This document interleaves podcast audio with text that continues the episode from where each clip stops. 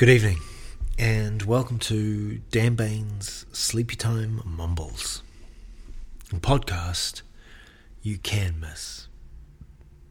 I am Dan Bain, and every episode I improvise a low-stakes podcast that's for you to fall asleep to. Before we begin this evening's episode, I'd like to take a moment to share some listener feedback from Apple Podcasts, United States of America edition. This piece of listener feedback comes from Lisa B two thirty-two. Thanks for taking the time, Lisa. Although perhaps I shouldn't thank you until we've read the review. Let's have a little look. Works like a charm. This is my go-to when I can't sleep. Personally, I don't think the chimes are too bothersome.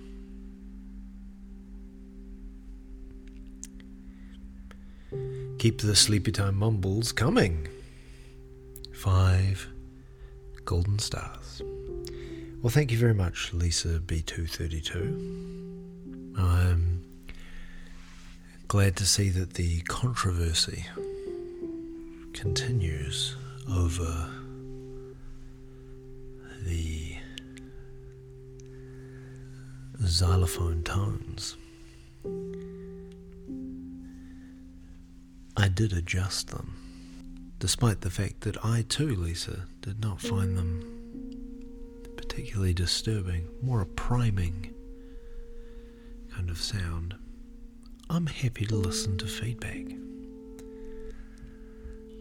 The controversy continues.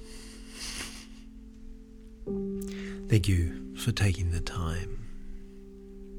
And I mean it now, I'm not just saying that blindly. If you'd like to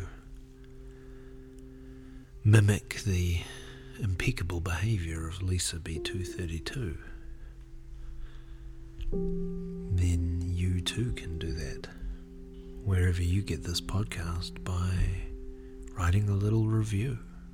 And if it is kind and doesn't use swear words, or has some constructive thoughts, I'll probably read it. Thank you to everyone who has done so in the past, and I look forward to other people joining that exclusive club in the future. But not now. They can wait. For now, put down your phone, turn off your screens, close your eyes. Now it's time to be mumbled to sleep.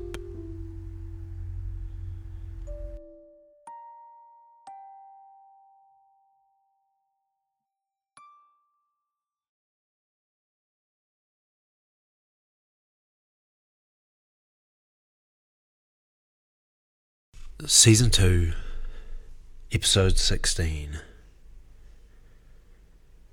Uneventful Reminiscences, Trains. I've spent a lot of time on trains,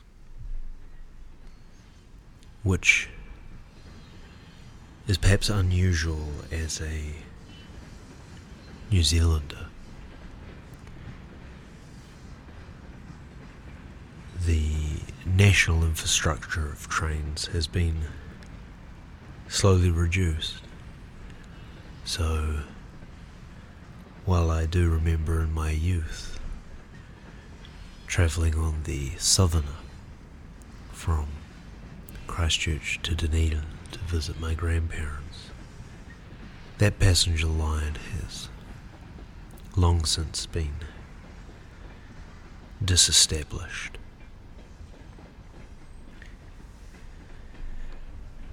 I also recall catching the train north from Christchurch to Wellington, heading on the scenic route up the coast from Christchurch to Picton, before disembarking and boarding the ferry.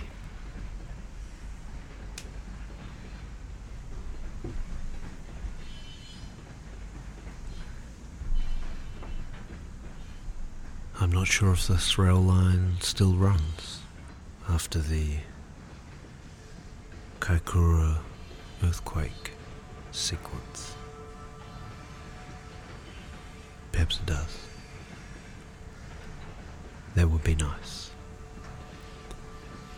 There are, of course, local passenger trains in both Auckland and Wellington, but Christchurch continues to resist the idea of a local train service, instead concentrating on the primacy of the motor car, celebrating the automobile as the best way to travel from Ashburton, Rolleston or Hornby to the central city. And as such, I've always had a degree of perhaps mistrust of trains, a mistrust that only comes from a lack of familiarity.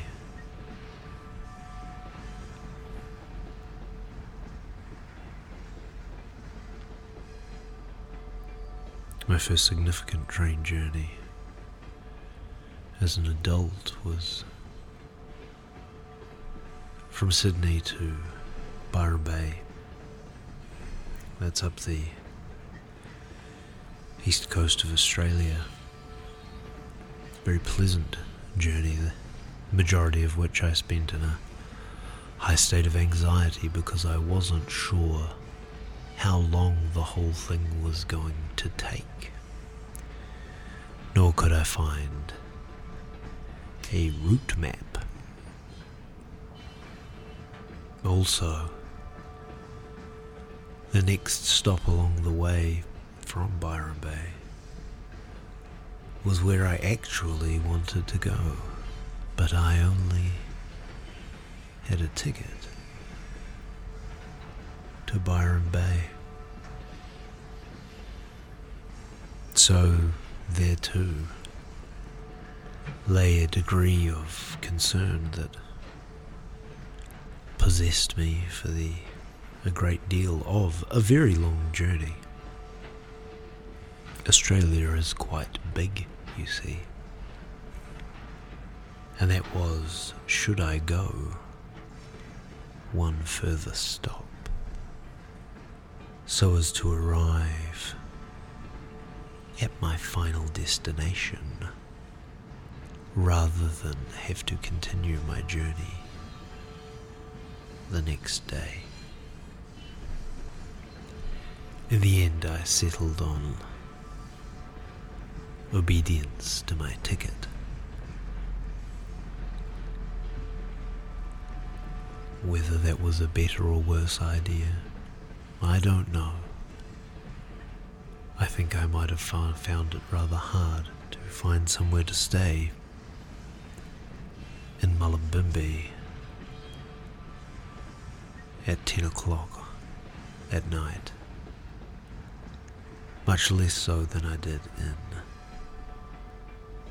Byron Bay, which, to be fair, was still a mission.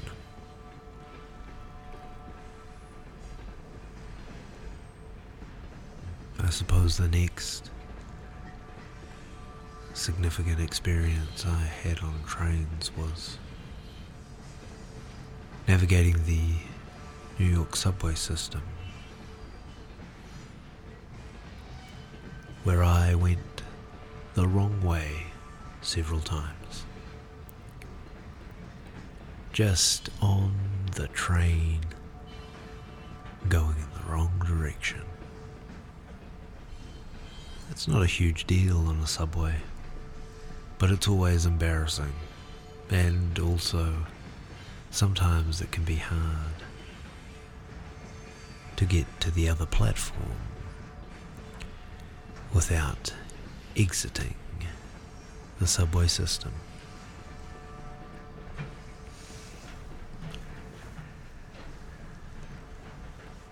But the majority of my train faring and negotiating and travelling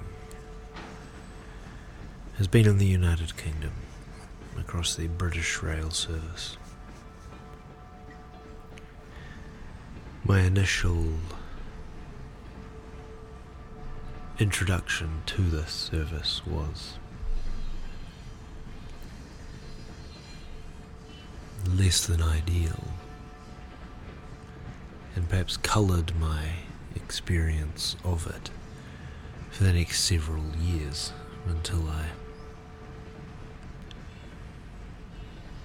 really felt that I had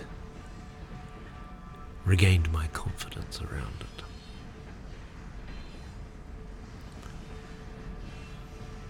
So though there may be the slightest moments of low stakes tension in this story, please know that nothing of consequence comes of it, other than me feeling a bit stressed out for some of it. But those moments passed relatively quickly.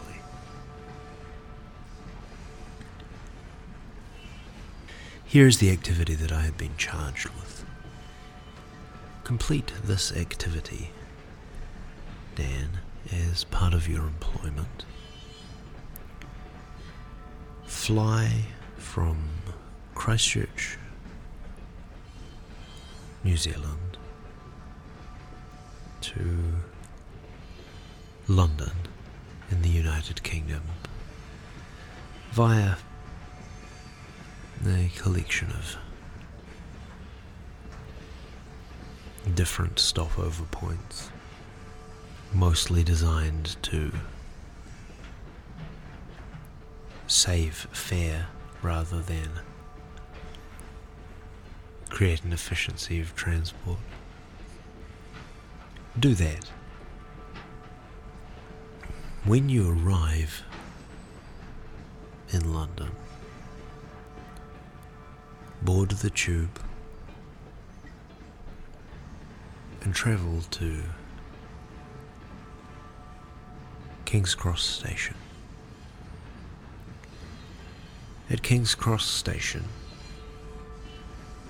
exit the station, and across the road you will see a post office. Go to that post office, and there will be an envelope waiting for you. In that envelope will be a ticket, a train ticket from London to Wolverhampton. Pick up that ticket, catch the train to Wolverhampton, then catch a cab, perhaps, to this accommodation, and then you will be done for the day. Have a little sleep. Now, the astute amongst you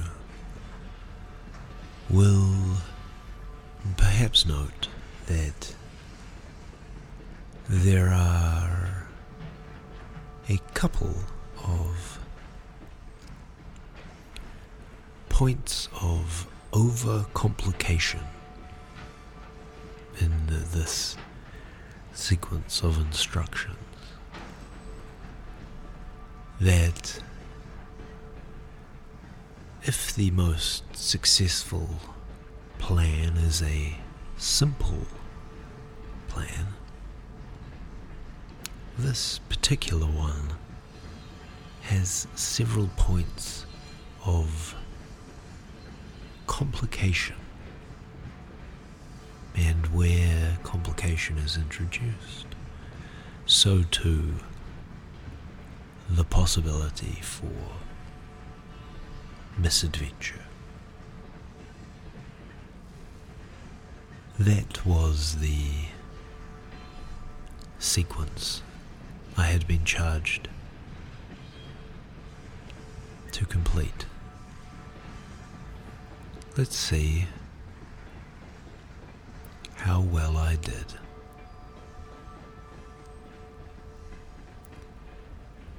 I flew from Christchurch to London fairly successfully. I am a confident flyer. I've done a lot of that. And international flying, I've done a lot of that in my time. Not so much recently, as I live on Quarantine Island. None in, none out. Hmm. I flew successfully and arrived, collected my belongings, and prepared to begin the next phase of the plan. And the next phase of the plan went remarkably well. I caught the train. I believe it was the tube. I think I chose that because it was cheaper, which seemed cunning. From Heathrow Airport to King's Cross Station, you can catch a train. It's a little faster, but it's pricier. I sat on the tube. I arrived at the station. I got off the subway. I travelled out of the station. So far, so good. Everything according to plan. I am quite tired, though. It's a long way from New Zealand to London, even by the most efficient of routes.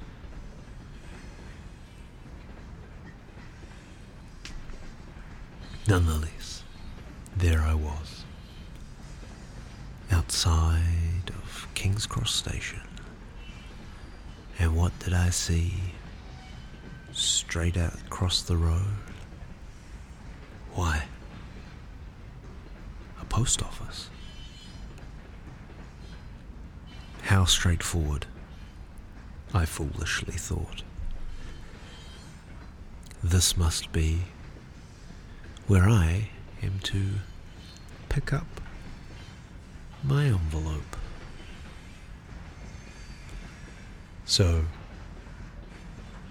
across the road I went into the post office, which was rather busy, it being about four o'clock in the afternoon in central London.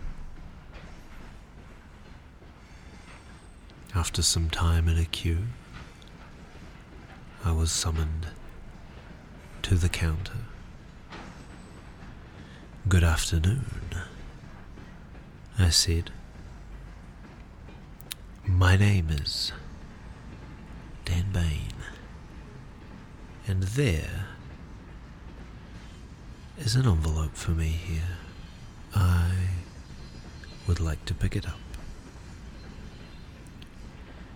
"Oh no," said the man behind the counter, "I don't think you understand how a post office works. You see, at the post office, you bring mail to us, and we send it somewhere else." And I said, "Indeed. I am aware of the basic function of the post office and how it works. However, I, as I do not have a postal address here, yet am requiring something to be posted to me, have been told that it will be here for me to pick up." "Oh, I see," said the gentleman. "I suppose I could check. Thank you," I replied, and waited as he disappeared off into the background. In some short time he returned. "There is nothing here for you. I had not expected this particular response. But there is." "No, there isn't." "Oh," I said, and then I had a thought. "Is this?" And here I said the address for the post office that I had been given. I cannot remember it now. It was something, something road. At the time, though, I knew the words. And the gentleman said, "No, this is not that." And it all made sense to me then. "Oh, ha ha. How foolish of me.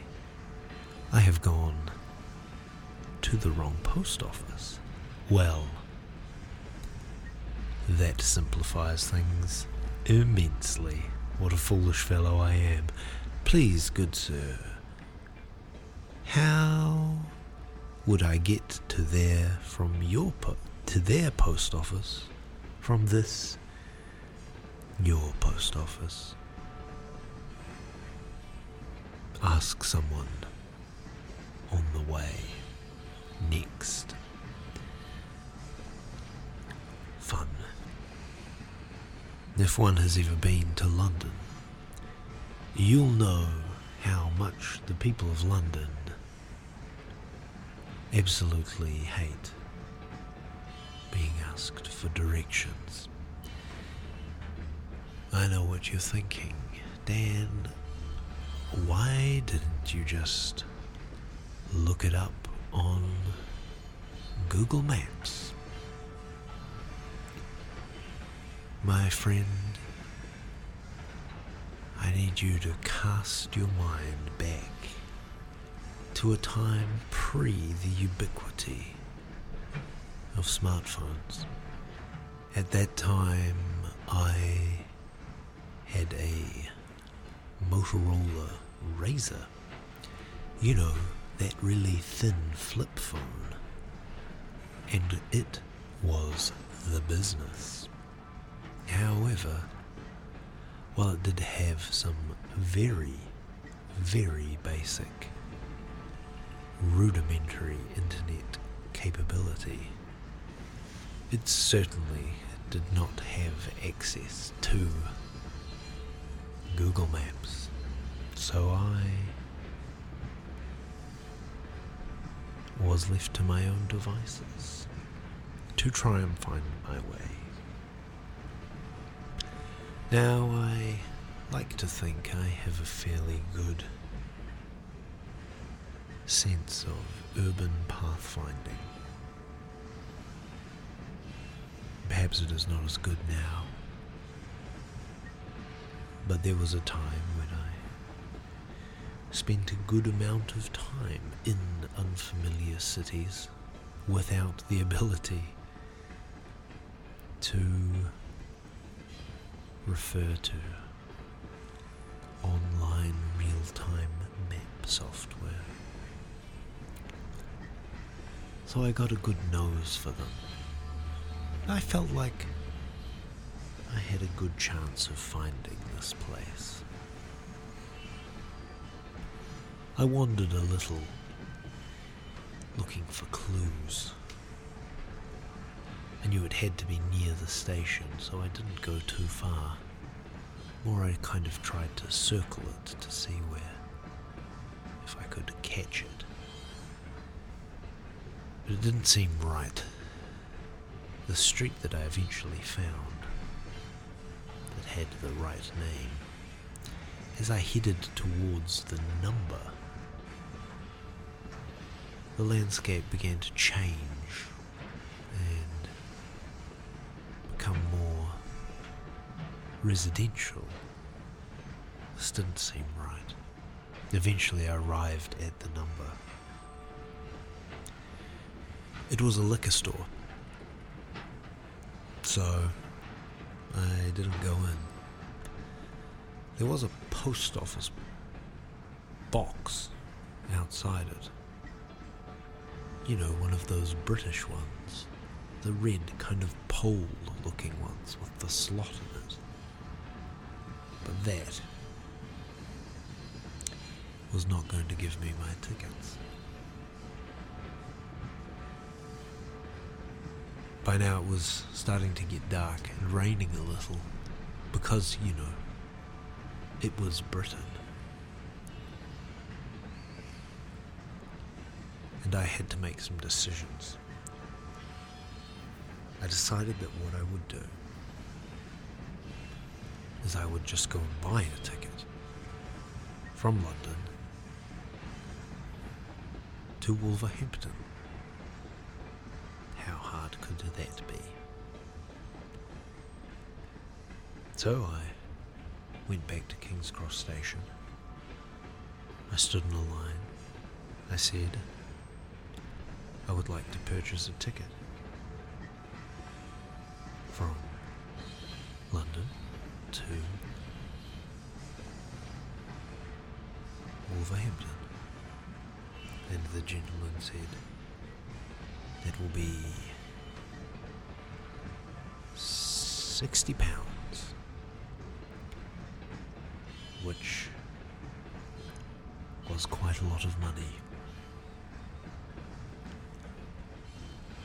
I had allocated myself two hundred pounds of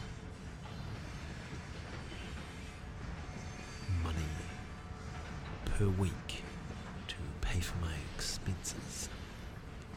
You know, food and the like. And to be hit with sixty quid straight out the door was a bit of a shock. But I bought it. I had my t- I had to get there. So I bought it. I stepped out of the line with my ticket in my hand and looked at the screens. And none of them made any sense or whatsoever. I couldn't correlate the information written on my ticket with any of the information that I could see on the screens. There seemed to be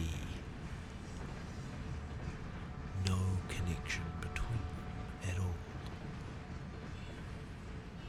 got back in the line, very aware that my train was about to depart in not that much time.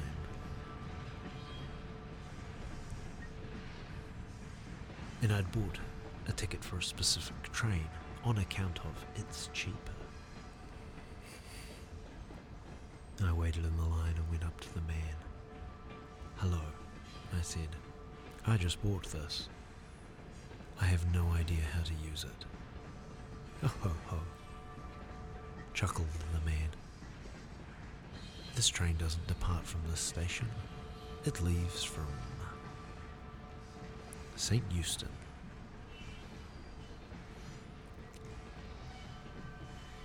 Euston? It may have even been Saint Pancras. It was a different station. "Fiddle-dee-dee," I said. "How would I get there? Should I get the tube?" "No, no," said the gentleman. "It's a ten-minute walk. Just follow the signs." "Okay," I giggled, trying not to have a breakdown. "I'll do that." So then, I walked through the city, following tiny little signs that marked the next train station, until I arrived at the next train station.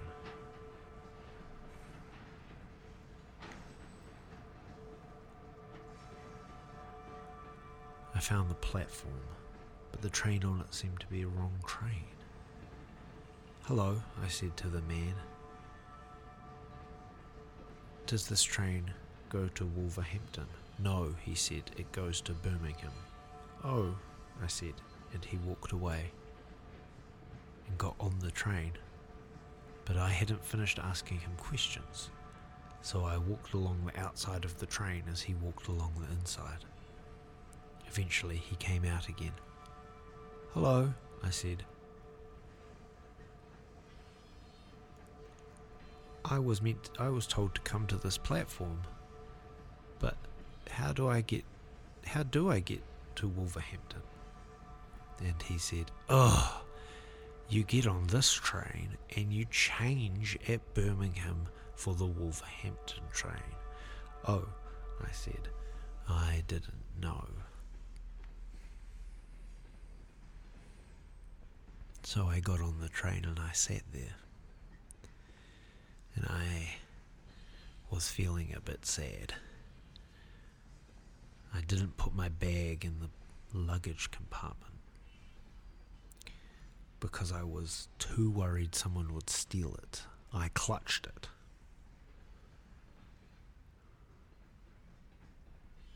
I also didn't know how long the journey would take. It's quite a while from London to Birmingham. But I didn't know that.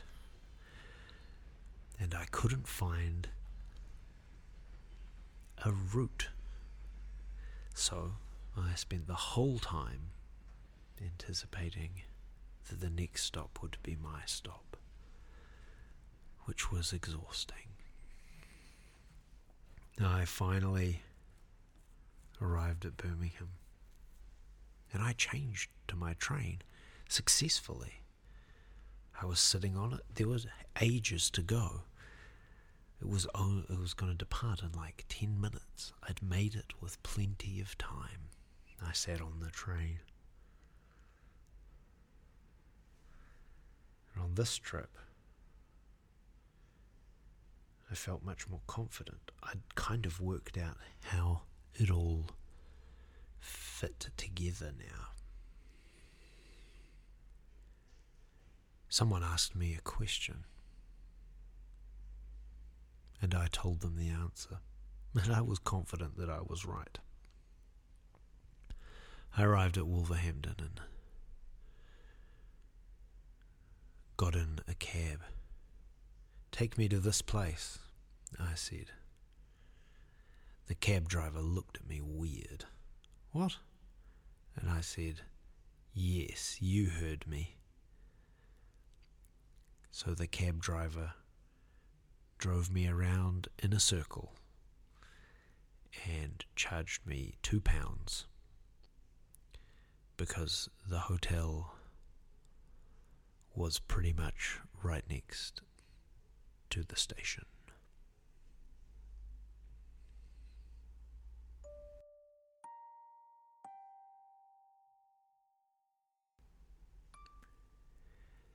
That was episode sixteen of season two of Sleepy Time Mumbles, Uneventful Reminiscences,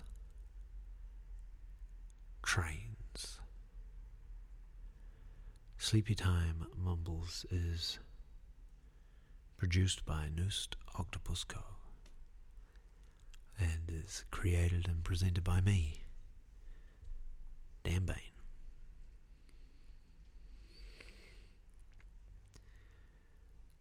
We'd love it if we heard from you. But until next time, good night. Sleep tight.